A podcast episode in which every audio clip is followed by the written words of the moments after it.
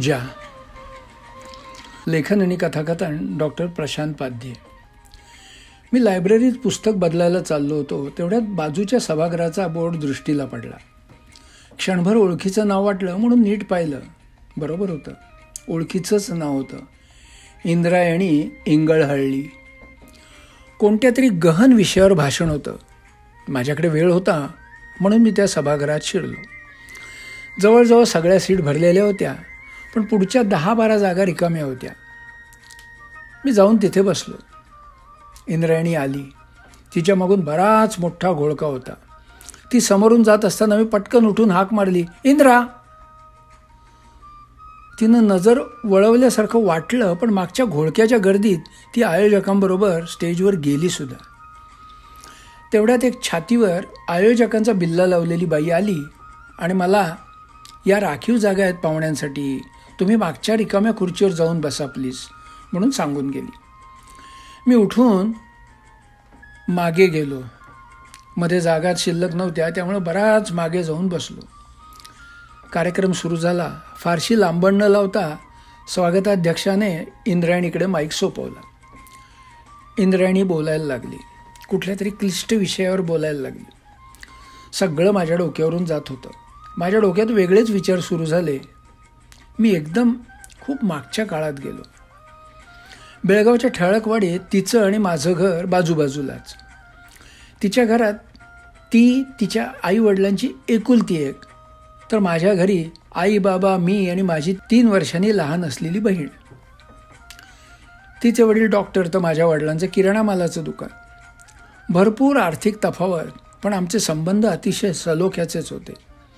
मी सोळा वर्षाचा असताना माझे आईबाबा एका अपघातात निधन पावले आणि माझ्यासमोर खूप अडचणी निर्माण झाल्या.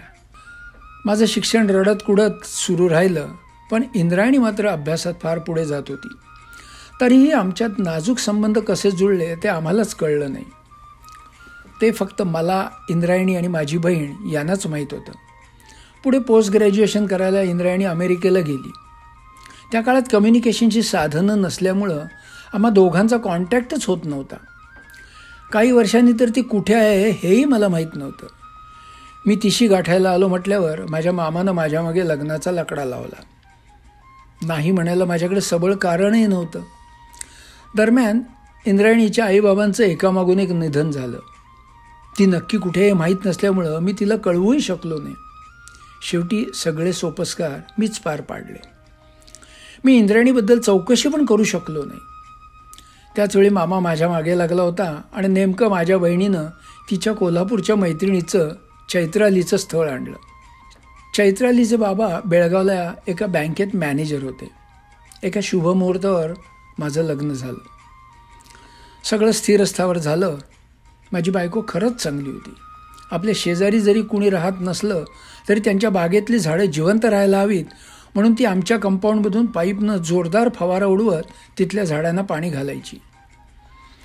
नंतर चैत्रालीनं दोन्ही घरामध्ये असलेल्या कुंपणामध्ये एक छोटं गेट बनवलं आणि ती इंद्राणीच्या बागेची निगराणी राखू लागली. जरी त्या घराचा दरवाजा बंद होता तरी बाहेरून सर्व जसं होतं तसंच ठेवण्याचं संपूर्ण श्रेय चैत्रालीला द्यायला हवं. तीन वर्षांनी आम्हाला एक मुलगा झाला. एकंदरीत आमचा संसार नीट चालला होता. पण मला कधीकधी इंद्राणीची खूप आठवण यायची.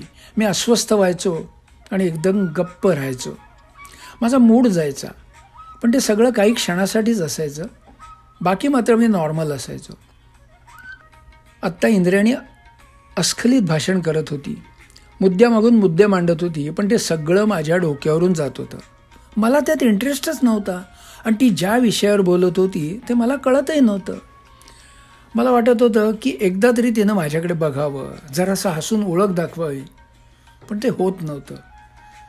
मी हळूहळू बेचैन होऊ लागलो आणि शेवटी अर्ध्या तासानं मी तिथून सरळ बाहेर पडलो. बाहेर आल्यावर मला जरा ठीक वाटायला लागलं. घरी कुणीच नव्हतं.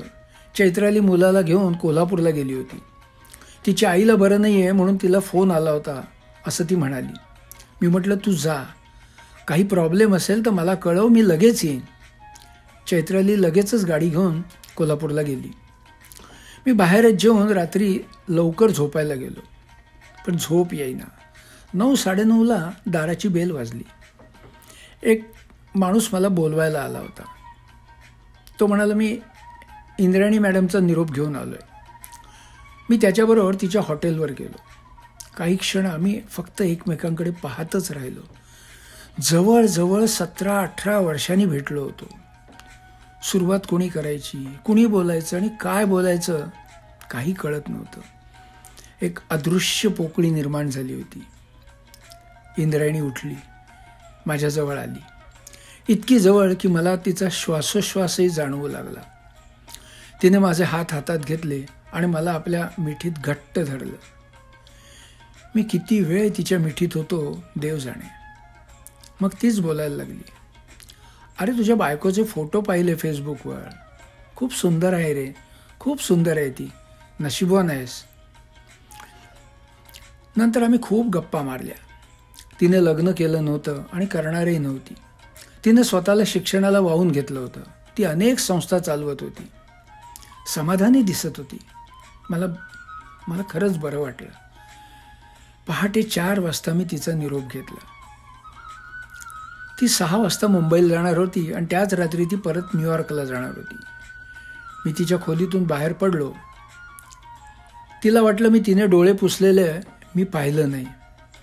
बहुतेक माझे पाणावलेले डोळे तिने पाहिले नसावेत. मी घरी येऊन शांत झोपलो पण सकाळी सहा वाजता दाराची बेल वाजली. दारात चैत्र आली आणि मुलगा. ती इतक्या लवकर परत आल्याचं पाहून मला आश्चर्य वाटलं. म्हणून मी तिला विचारणार होतो पण तिनेच गप्प राहा म्हणून खूण केली. माझ्या मुलाची झोप पूर्ण झालेली नव्हती. मी त्याला खोलीत झोपवायला घेऊन गेलो. झोपून परत आलो तेवढ्या चैत्राली चहाचे कप घेऊन आली. हातात चहाचा कप देऊन तिने शर्टाला लागलेला लिपस्टिकचा डाग टिश्यू पेपरनं पुसला.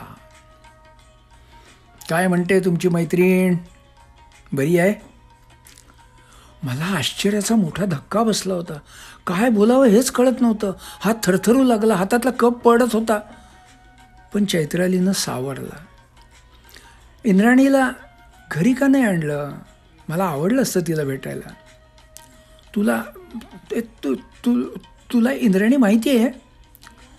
मी अजूनही धक्क्यातून सावरलं नव्हतो. हो. अरे एवढंच काय? पण ती काल येणार हेही माहीत होतं. म्हणून तर मी कोल्हापूरला गेले होते. माझ्या आईला काहीही झालेलं नाही आहे तुम्हाला इंद्राणीला शांतपणे भेटता यावं हाच हेतू होता. यापुढे मी काय बोलणार होतो?